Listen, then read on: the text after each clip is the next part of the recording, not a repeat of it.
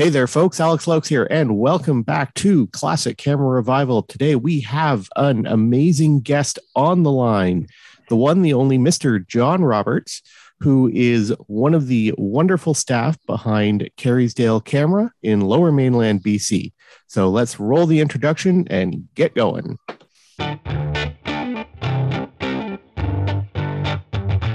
Welcome to the Classic Camera Revival, coming to you from the Greater Toronto Hamilton region of Ontario, Canada.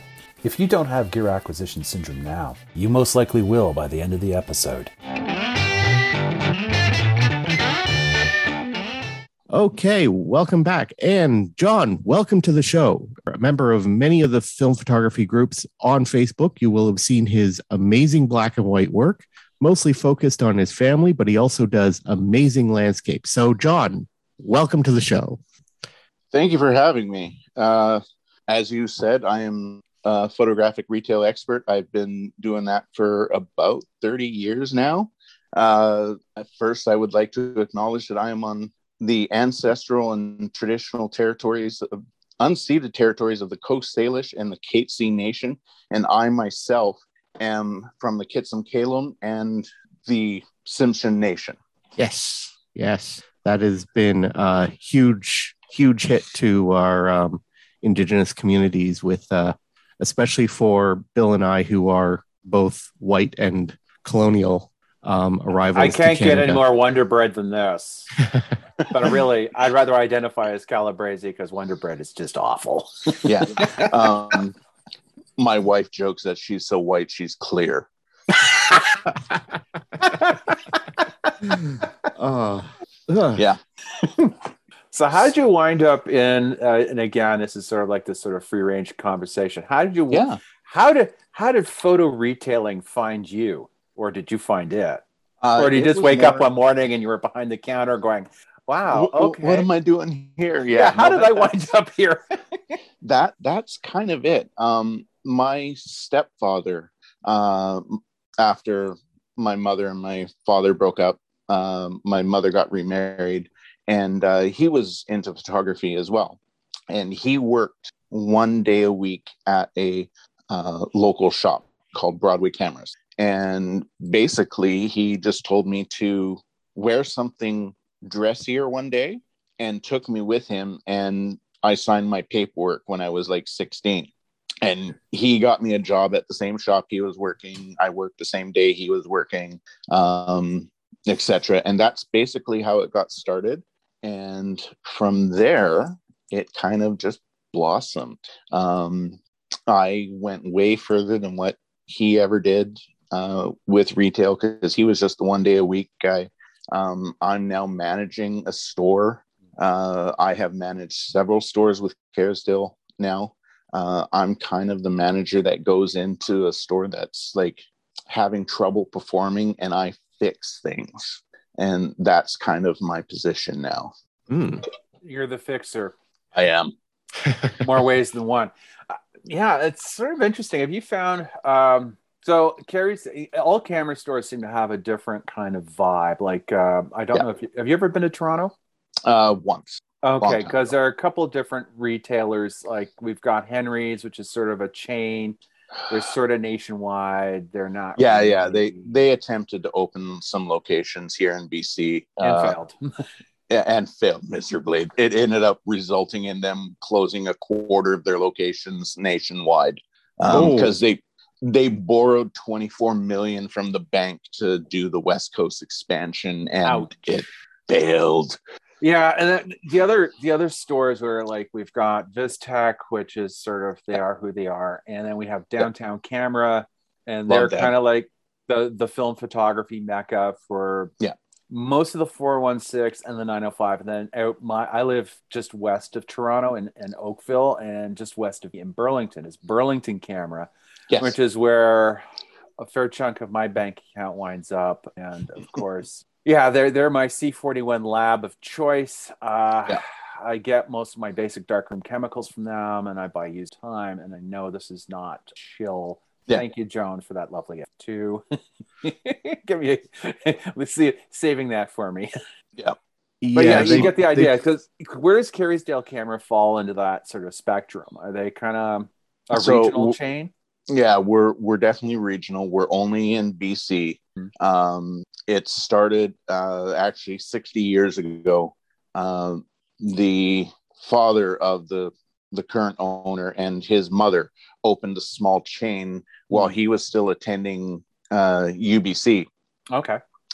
and uh, while you know he worked there during his off time from school and stuff like that you know the grandmother kind of operated the store and they hired a few staff etc and it's just kind of gone from there and now we have seven stores uh, Hmm. it was eight uh, but last year the foundation of one of the buildings was starting to go through a sinkhole on the opposite corner. So the whole building had to be condemned and dealt with and stuff like that.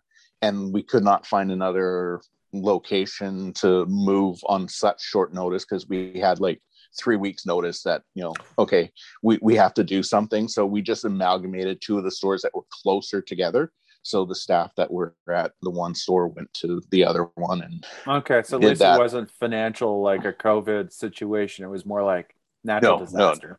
and in fact if anything covid has actually made Kerrisdale cameras stronger Okay. it's kind of crazy like everyone who has decided that you know i still have that camera that grandpa gave me that i'm going to start using film film has gone up 400% in sales since covid started So that kind of leads me to the next question. Uh, has Kerrisdale, did it go through the digital dark age or did it wind up, you know, sort of paring down that's because, and again, I'm picking on Henry's again because they're in New York. Um, yeah, they kind of just are decimated their film and darkroom sections because they're, yeah, we're going all digital. And then as a result, they're basically an electronics retailer and they're bashing your heads against the likes of Amazon, Future Shop, uh, Best Buy, et cetera, and so forth. Whereas you get company stores like Downtown Camera, and I guess to a lesser extent, west, the Camera Store in Calgary. They kept their film and darkroom, and they're thriving. yeah um so let me put my phone on silent here because i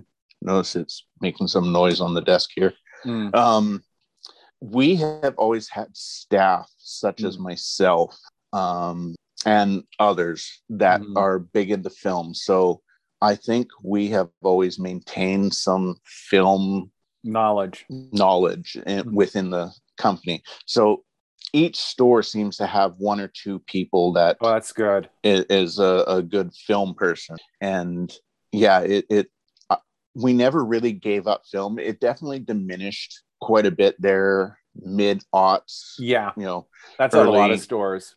You know but all stores still had film and one of the ones that we do very well with is is our prepaid film um it- it's just fuji superia 400 and but we have it prepaid for developing and your choice of prints or scans and it's a, Hmm. at the time uh early aughts etc it was 11.99 for a roll and a few years ago it jumped up to 14.99 and recently because of film costs and stuff like that going up we had to jump it up to 17.99 but still when you consider the developing and the the printing or developing and scanning a roll of film is for that is about $16 so you're getting the film for like a buck 50 it's a Mm. good deal Oh, that's Yeah, a that's sweet very deal. good deal. So essentially, and that one has always done very well for us Mm. nice. Yeah, because I was sort of thinking with traveling with even domestically in Canada, even though they, they say, yes, we're going to hand check your film. Yeah. If I was, say, visiting the lower mainland, I would almost take, as long as Kerrisdale has a good turnaround time, I'd probably just say process only. I'll take the Yeah. negatives back with me. Yeah. I'll scan myself. yeah Yeah. we, we do c41 ourselves and Okay. um uh, for black and white and for slide we send to a specialty lab just here in vancouver Okay. called the lab vancouver Nice. Um, I absolutely love them. They're fantastic. I've been dealing with them for years. Um, even personally, before Kerrisdale started a, a deal with them, uh, I've been dealing with them. Uh, I was involved in like local photo clubs and stuff like that for a long time as well. Um, yeah, I've done the circuit, you know, Mm. at the photo clubs being a presenter, but also I was personally involved in the local photography community as well. Oh, cool. So, how did you get started with photography? Like just personally? That started when I was 12. Um, my mother, my grandmother, and I were going to Europe for nine weeks for a vacation. That's where my grandparents came from, was from Holland and Belgium. And uh, my grandfather was staying behind. Uh, he was going to take care of the dog because we had a dog at the time, and he didn't like the idea of boarding it up somewhere. Mm. Couldn't find somebody to, you know, home it with for the nine weeks we were gone. So he gave me his camera and a sack full of film. And he's like, I want you to go out there and take photos for me because I cannot go back there myself and see how things have progressed since they left in the mid 40s or whatever, like that. Late 40s, yep. early 50s. Late 40s, so something like that. Yeah. Around the same time that um, my grandparents came, yeah, came to Canada. So yeah. So yeah, he gave me a camera to use, and that was kind of it. I really enjoyed photography. It was just a simple point and shooty, rangefinder ish kind of style okay. camera. I was going to um, ask Pentax K1000. No, no, it was the uh, uh, Voigtlander Vitoret DR. Oh, nice. Those are those are very special cameras to the gang here at CCR. Yeah, the Vito series. Um, yeah, it, it was. Uh, it's the one with the the wood the wood trimming on the front of the, the camera and stuff like that. It's, it, it's kind of cute. Normally it would be sitting up on my shelf right now, but somewhere it's in this cluster of boxes that I just oh, haven't been able to deal with yet. Nice. So yeah, it's somewhere over here and I'll find it and put it up on the shelf over there. Perfect. So yeah. Nice. So what are you what are you shooting with uh, these days? My primary cameras are the the Leica M2 Sweet. and I also have my M5 those are nice. my those are great cameras. My brother owns an M5 and he's fallen in love with it. Yeah. Um, yeah, he's picked the, up some Zeiss glass to go with it as well. Oh uh, yeah, I I love the Zeiss glass. Um, my actual lens of choice for the M5 is actually the the Voigtlander 40. Oh. This is the Nokton Classic SC, so single coated. Okay. Because uh, it's primarily designed for monochrome photography, which is my right. weapon of choice. Yeah. Um, and I just absolutely love that lens. It's so sharp, so contrasty. It's got a ton of character in the out of focus blur and stuff like that. Like I, I just absolutely love it. Um, it's it's my go-to lens on the M5. I, I don't know why. Like on my M2, I have the 50 dual range Summicron, oh, uh, nice. which is a fantastic lens. Um, mm. But I don't know the that little 40 um, alex i'm sure you've seen a bunch of my photos of my daughter during walks during the covid lockdown and stuff like that oh yeah on my facebook and stuff like that and that has all been with the m5 and the 40 that that was oh, wow, basically yeah. from when we shut down last march straight through to the fall when we started working again full time um, that that was my single camera, single lens that I was carrying with me pretty much wherever I went. Nice. So, yeah. So, other than your family, which you take absolutely amazing daily life snapshots of on on film, on yeah. a phone, what other subjects do you like to photograph? Primarily, I've been a wedding and portrait photographer. Um, I've been doing that for tons of years. I I first started wedding photography when I was 19. Uh, at my prime when I was doing weddings basically full time, I was doing like 35 weddings a year. Um, it was really good money, but it was also burning me out. Just the amount of time that mm. it takes to shoot a wedding, edit a wedding, package a wedding, present it, and etc. It, it was just it was such a time suck. So yeah. And then when I met my wife, or wife to be at that point, um, I really decided that I really wanted to spend my life with her. And I needed to, because wedding season for me was middle of May to middle of September. Oh, and oh, yeah. like there were there were times that she was over to spend the night and I spent the entire night on the computer editing and then basically we just went to bed together and you know I'd get up and repeat and you know, I she'd find me on the computer in the morning when she woke up, kind of deal. And right, you know, I That's decided it, it was just yeah exactly. Um i was like okay if i really like her and i want to spend my life with her i have to back away from this. So i i had already taken a few weddings for the next year but i'm like okay those eight or whatever it is that i have booked now that's it for next year. I'm done. Mm. and that was about 13 14 years ago now. And yeah i haven't really gone back to wedding photography all that much. You know i get hit up by the the cousins every now and then that oh you know you photographed so and so's wedding for free yeah no problem i'll, I'll still do that Yeah, as long as it's Um, family. yeah Nothing- exactly No, I've shot a wedding once. Yeah. I was bullied into it by a friend's father who was getting re- Right. my friend's Okay. mom died of cancer a few years later the dad met someone they fell in love blah blah blah so three weeks before the wedding i get a phone call bill would you be interested? And as it's just sitting there going and just running the timeline. I had plans those plans. So i i, I decided to ask a really outrageous dollar figure. Yeah.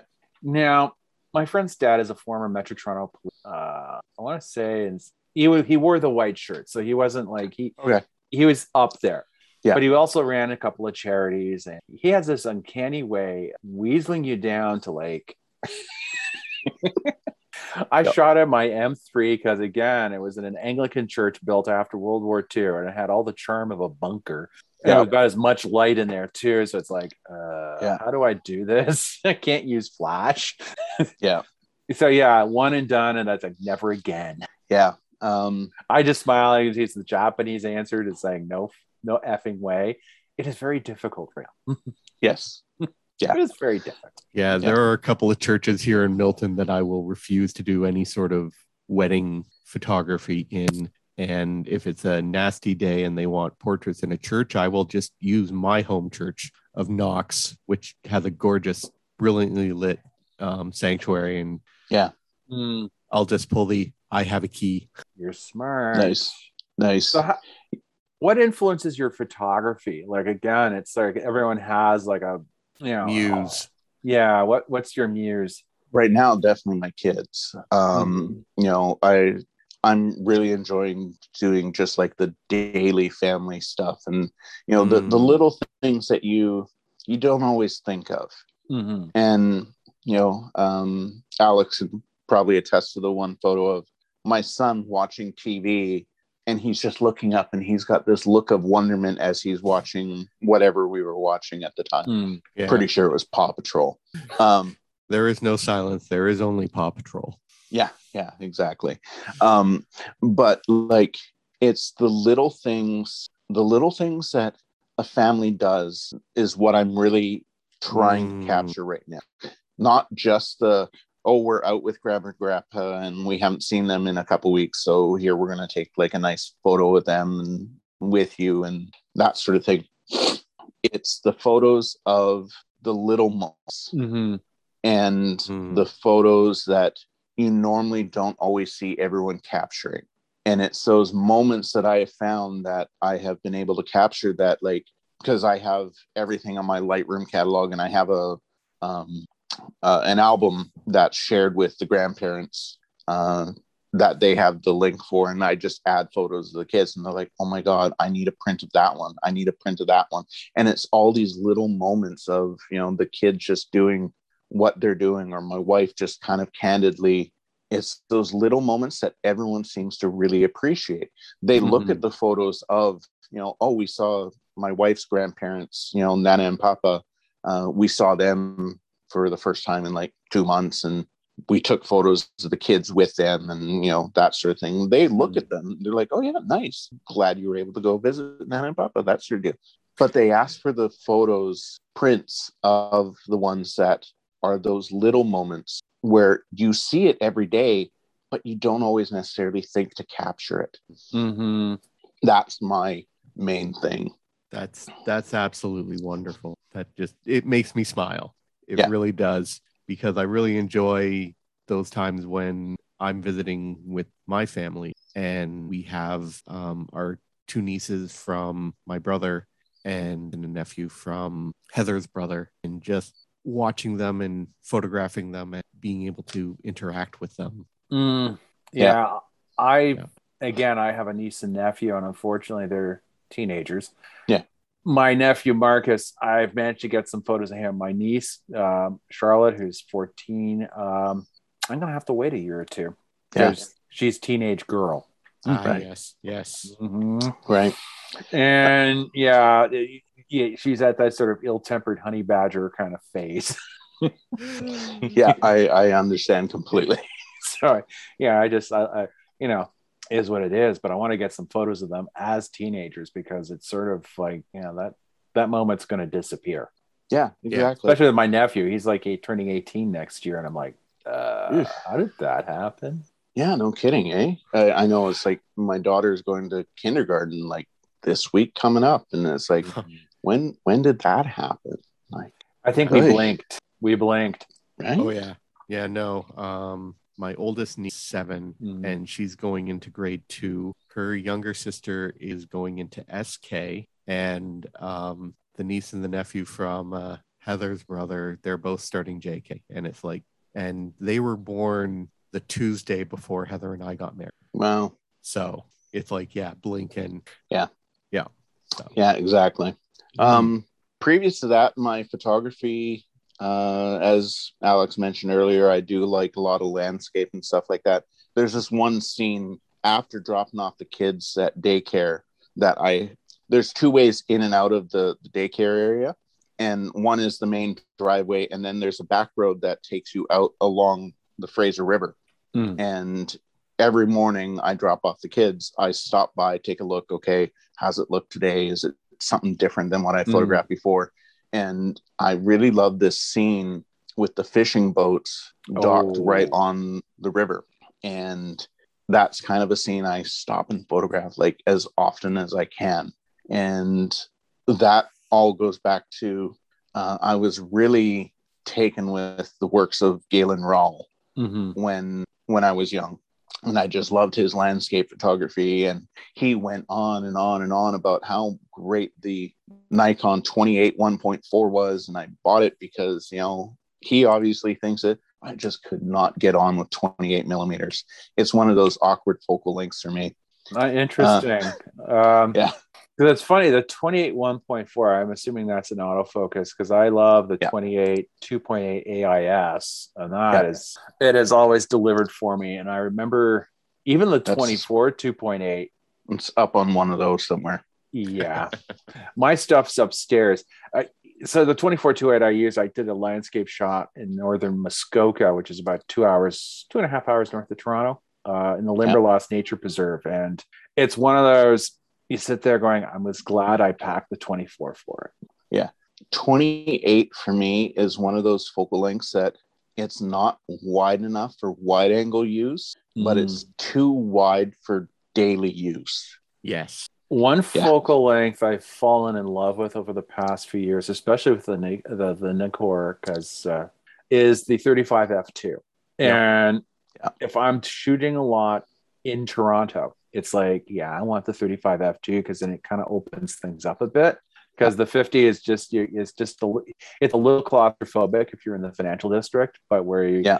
but it's like it gives you room to move and it gives you more depth more depth without you know distortion Yeah.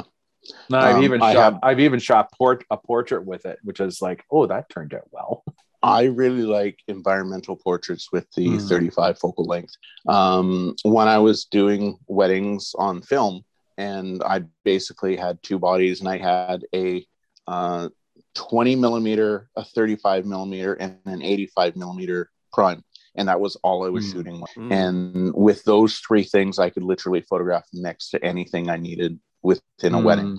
Mm. Um, but that 35 f2, uh, I had the AIS version yeah at the time. Uh, is just fantastic. Now I have the, uh, yeah, yeah, great lens. Um, Mhm. Now I have the 35 1.4 uh, AI, and okay it's up there somewhere. how do you find um, it because i've always heard there's a bit of barrel distortion with that particular one It is. Uh, I call it character. Um, len- lenses have character, or Mhm. they are too modern and too perfect. Mm. that's kind of where I'm at. And but I really like while the 3514 may not be the best lens. The Mm. way it renders its out of focus blur not as smoothly as some others, Mhm. but it it gives almost that oil painterly kind of Mhm. dabbed Yes. background, right? Yeah. I like the character of that Mm. lens.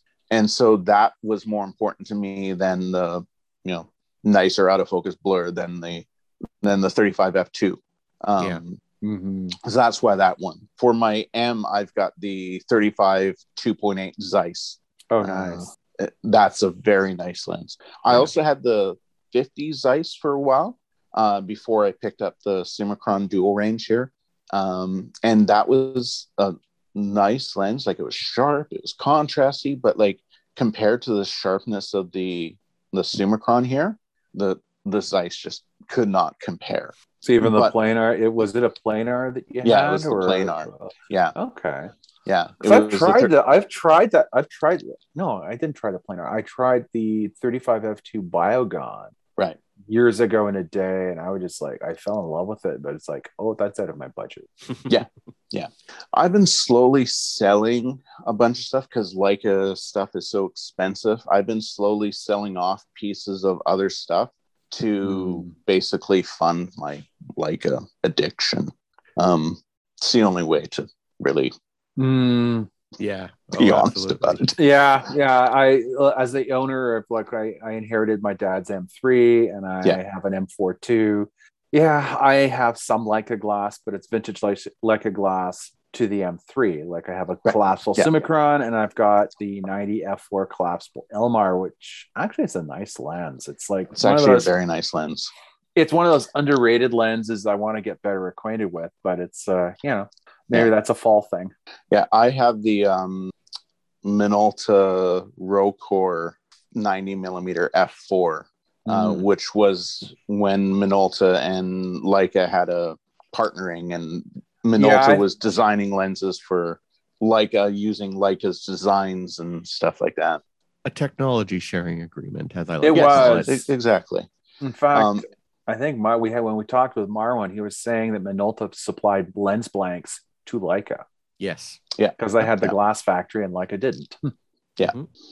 Yeah, and there's still a lot of that going on. Like, uh, I think today Hoya is basically supplying the lens blanks for pretty much most of the manufacturers today.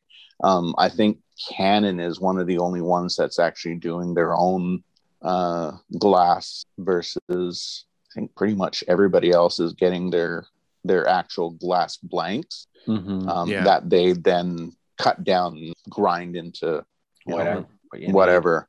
But the the glass itself comes from Hoya, Mhm. Yep. Have and you it found? is like a crazy amount of people who are using that. So Mhm. I hear my son. Uh-oh. If he walks in, I apologize in advance. That's no okay. worries. That's No okay. worries. So you are mainly a rangefinder shooter. Um, what draws you into rangefinders, and why why not SLR? Oh, I still have SLR um, as my most recent purchase, the Pentax MZS. Oh, I saw Ah, that. yes. That's an that's an interesting choice. a I've never seen one in the per- I've never seen one in person. I remember seeing these when they first came out, and the rep came to the store and he put it in my hand. You know, he's talking it up first before he puts it in your hand.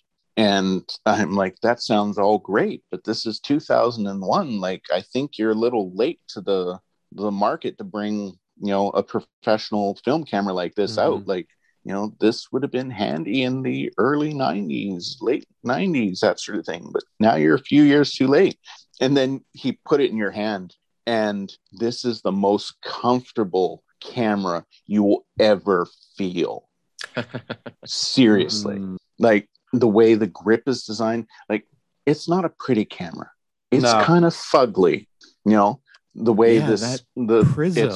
the yeah the the prism and the way the the dials and everything kind of angle kind of towards the back that's so that way when you're holding it up to your eye you can just look back and you can actually see it right away Oh, without wow. having to turn it and stuff like that but the care and attention that they took to making the grip the most comfortable grip that they could do and even the vertical grip feels the best like that minolta that you're holding there that's probably the next best feeling camera It i've ever rem- held The design of that actually reminds me of the Maxxum 9 with the way that grip is and having the uh, vertical release slightly down from the top and angled. Yeah. It just it makes more sense than the design of the F5.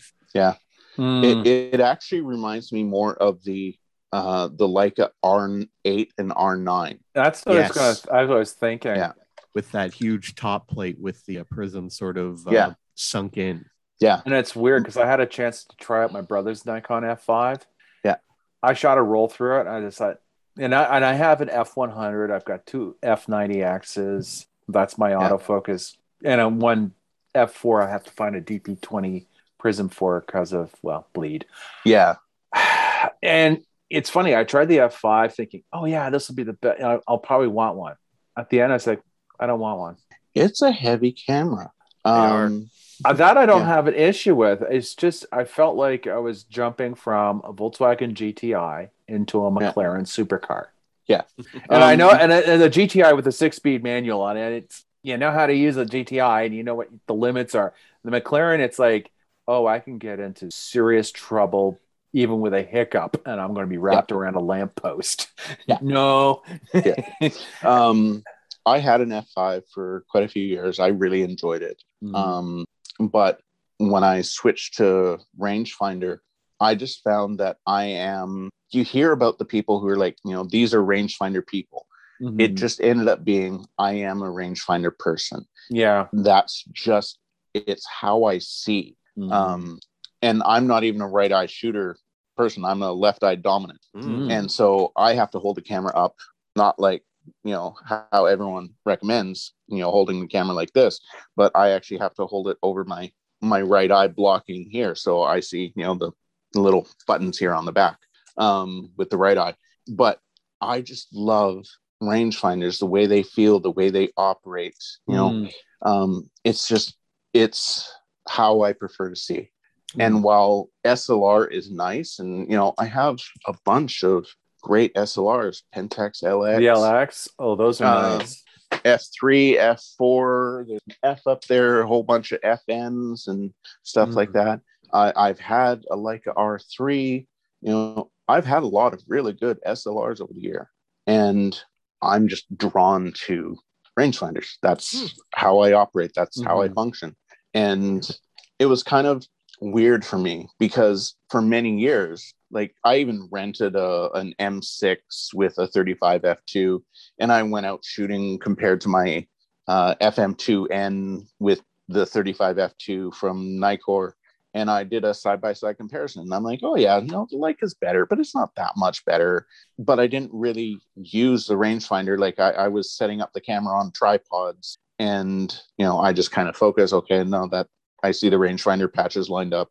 But I didn't really use the rangefinder at that time when I rented it. I was just doing a side by side comparison. And it's not until a few years later when I somehow acquired, where is she? There she is, the little QL17. Mm.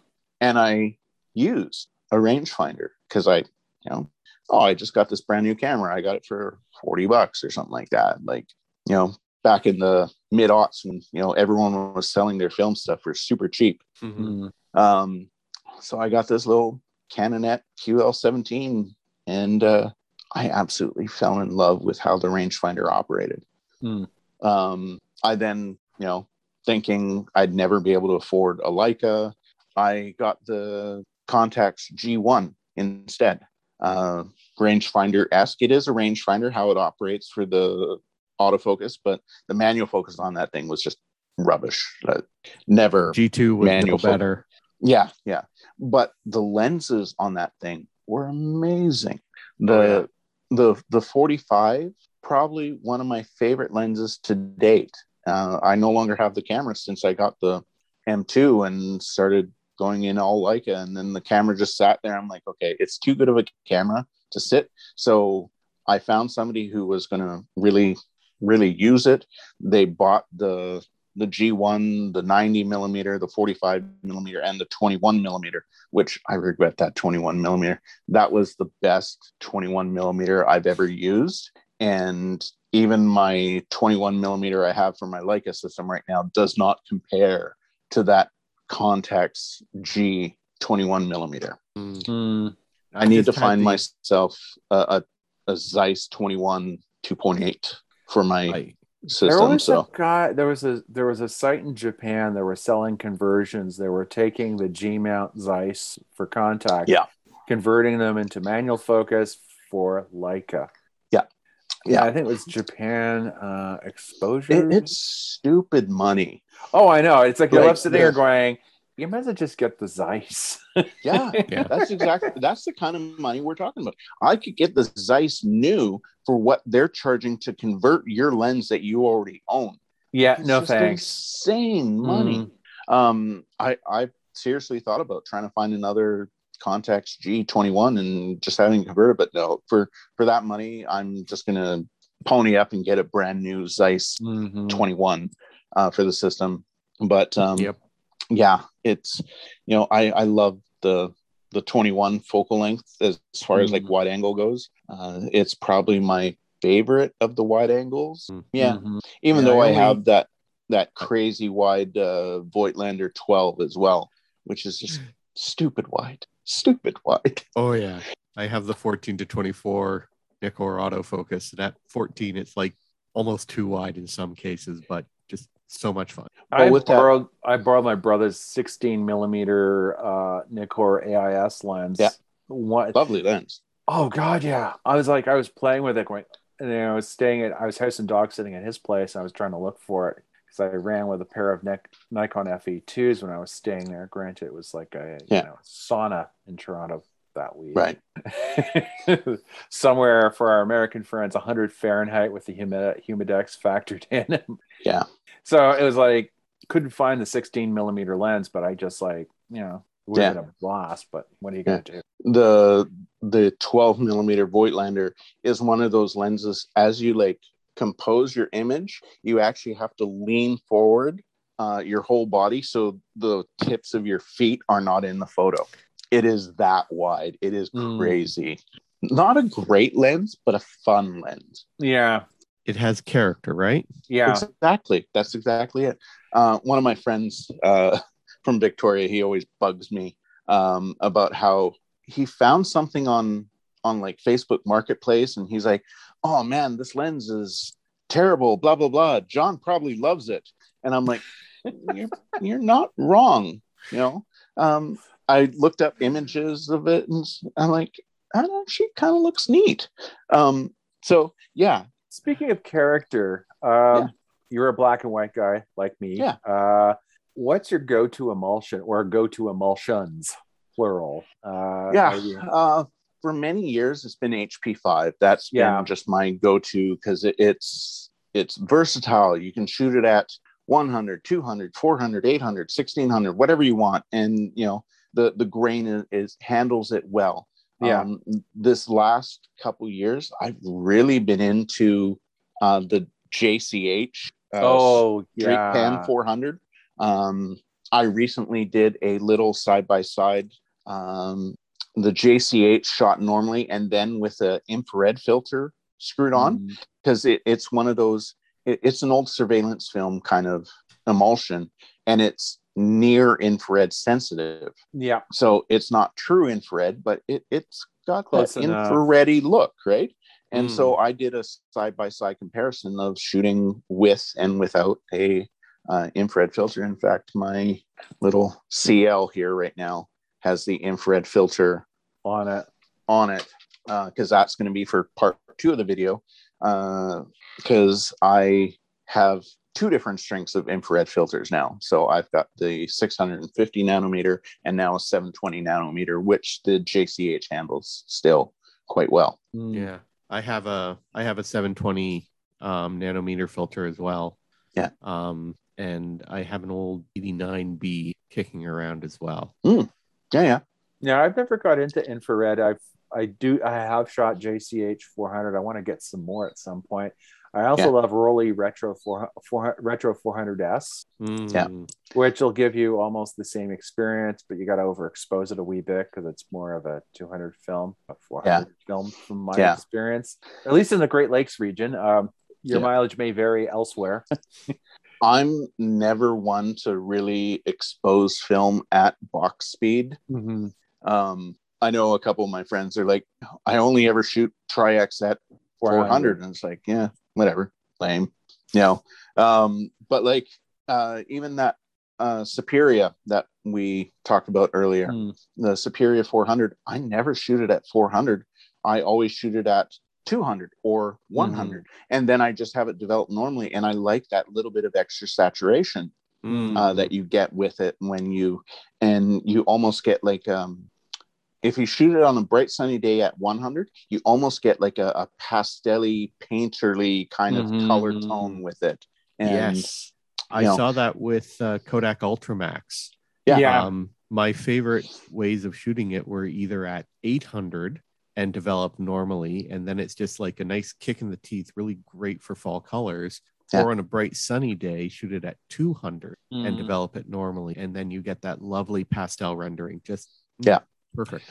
It's weird because I the one film I really dig, the sort of consumer film, is Color Plus 200, Right. which some people I think around the camp the the the metaphorical campfire swear it's probably an, a continuation of Kodacolor 200 because it's a it's an old style looking emulsion. It's like you want to mm-hmm. go back to the 80s, Color Plus 200. I shoot it at 100 ISO, and Yeah. you have seen my results.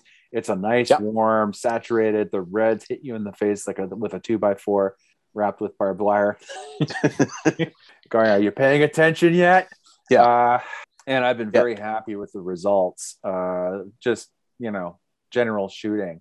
Yeah. Um, the one film. So, yeah, that shoot- shooting at box speed is never something i've actually been a fan of so I I've don't know, I- had- I've- There's only certain films that I'll shoot at at box. Um, Tri-X is one of them. Yeah. Um, Fomapan 100. Mm. um, FP4, Hmm. um, HP5. I'll shoot it at like um, yeah, that's one what thing. I do. One thing that I really like, especially with Tri-X, hitting it at 250 and then developing it in HC110 dilution D. Hmm. So one Nice. of the official dilutions, but an oddball one you don't see a lot of. Yeah, yeah I don't recall seeing many done in dilution B. I think the only time I shot box speed with Portra 400 is like I was shooting my nephew. He was in slopestyle skiing, and it was one of those days we had a snowstorm. I needed all the light I can get because I was shooting a telephoto through my F90X. And it's like, okay, I hope I can get this. I can get this. I hope I can get this. And it's like, bang, got the shot. It's like, going back to fp4 there alex try pushing it to 400 and then developing Okay. it at 400 it gets punchy it's Nice. nice, yeah I mean, I've, Um, I've done it up to two, developed a T-Max diver and gotten sweet results out of it. And shooting it at four and PyroCat H is wonderful, but you need constant agitation Yeah. on it. I'm I'm more of a lazy developer. I'm the Rodinal with a semi stand. Um, Nothing You know, wrong with it- that. no, it's okay. yeah, it's- We don't judge. So There'll be others who will, but we don't because uh, Yeah. we, our a mutual friend John Meadows loves stand developing. Like when in Yeah. doubt, Well, one I'm sure version at there's, the a- half hour market. there's already Yeah. people screaming at their computer screen about you using Voigtlander glass on a Leica. I, oh, I know. oh, uh, there's, there's there's a certain co-host of our show. He'll go apoplectic. What do you mean you're not using Leica glass on your Leica? It's like what? Well, I do. I, I have the the Leica 90 f2 up Yeah. there as well, and you know I've got other Leica glass. Yeah, but, every time I will pull out my M42 with a Canon, the Canon Japanese Summilux on it, and I've even had Leica repair techs look at going, "That's solid glass." You know, a lot of Yeah. photojournalists used that back in the '60s. That combo, Yeah. Like the M2 or an M3 and a Canon 1.4, because I, I don't have the the one four version. I have the one two version, and Oh. that lens has enough character to just wreck a house. Like it, it's just um is a horrible lens, but in the right condition, uh, the the glowiness of that lens is just beautiful for portraits. Mm. Um, that's actually the lens I was using at the time when I took that photo of my son looking up at the TV, and like Right. the the rest of the room is kind of that that glowy look that you get from a vintage lens, right? Mm. Um, but like it- it's just in the right condition with the right lighting. It is a fantastic lens, Mm. but in the wrong conditions, oh my god, it's horrible. Yeah, and then you got the the the fifty point nine five Canon screw mount, and I just look at it going, okay, you're buying it because you have it. I don't know how Yeah. the heck you can focus with the damn thing. very, very carefully. well, yeah, Yeah. especially wide open. It's like, what's the point? Get a one four, and you know, Yeah. bang it out. You know, I've got the TT Artisans. Where are you? Right there. I think. Yeah, Okay. there's the Canon one two. That is the TT Artisans 50.95. okay, and that is the seven artisans 75 1.25 and they are again more of a classic lens design. They're not like the the perfect modern version of the the leica versions. They're they're knockoff. Um but they're they kind of sixty. have It, it's sixties vibe in the twenty first century. exactly. Um and i don't know if you guys saw my video on how to calibrate those lenses um sure did. to We your even shared it through our Facebook page. nice. Thanks. Um but like that 50 oh my god it was so off. No wonder i wasn't getting anything good with it on film.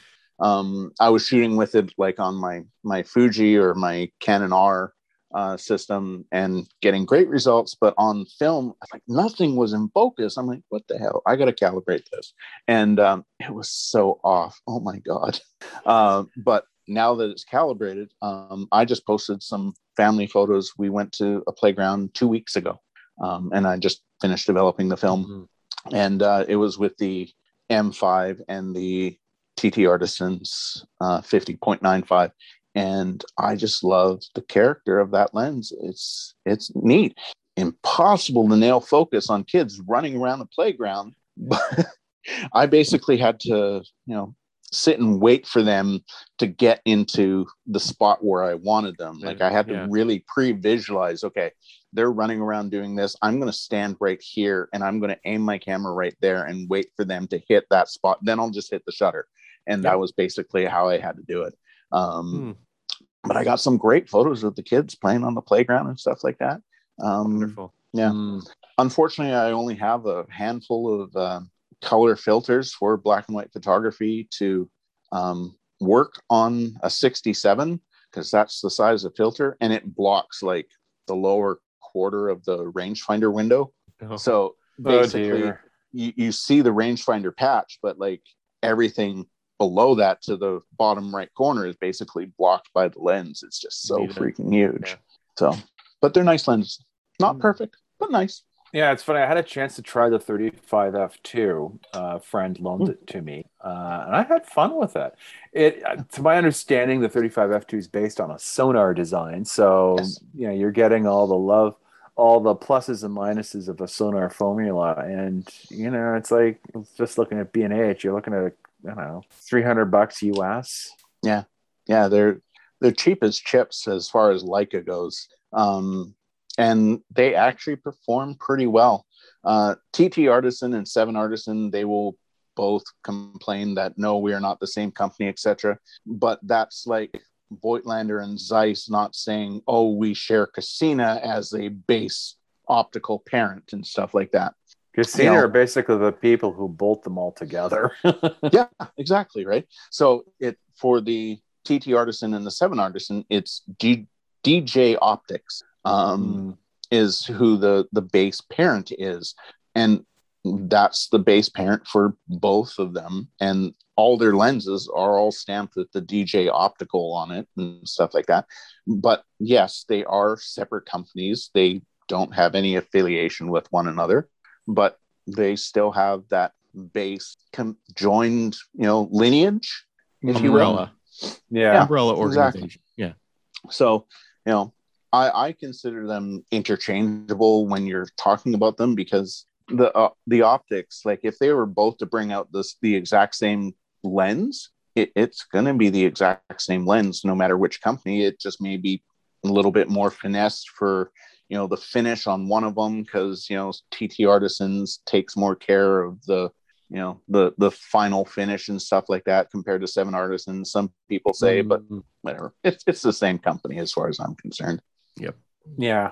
Well, John, thank you so much for um, joining us today. It was absolutely wonderful to finally get you on the show. I know we've been talking about this for a while. Yeah. And for waking up super early from where you are. And yeah, just thank you so much. Um, thank you for having me. It's where can we find your work online? You can pretty much find me if it's a social media. I am JR Photography BC. Um, okay. Pretty mm-hmm. simple. Uh, Flickr.com, JR Photography BC. You know, Perfect. Twitter, JR Photography BC. That that's where I'm at. Um, okay. And I don't have can, every social media, but you know, most of them. If if you search JR Photography BC, that's it. That's where I'm at. And you can definitely find all those links on uh, the episode notes today. Um, so if you are watching from, if you are listening from our um, from our episode notes, you can just scroll down and find them there. And also, if you're listening from the Podbean, um, you can find them there as well. Uh, that's it for today's episode. My name's Alex Luyckx, saying remember to always have a camera with you. You never know when that special moment's going to be. This is Bill Smith from the Classic Camera Revival. Stay cool, shoot tons of film. Yeah, we're all going to get through all this. This is John Roberts.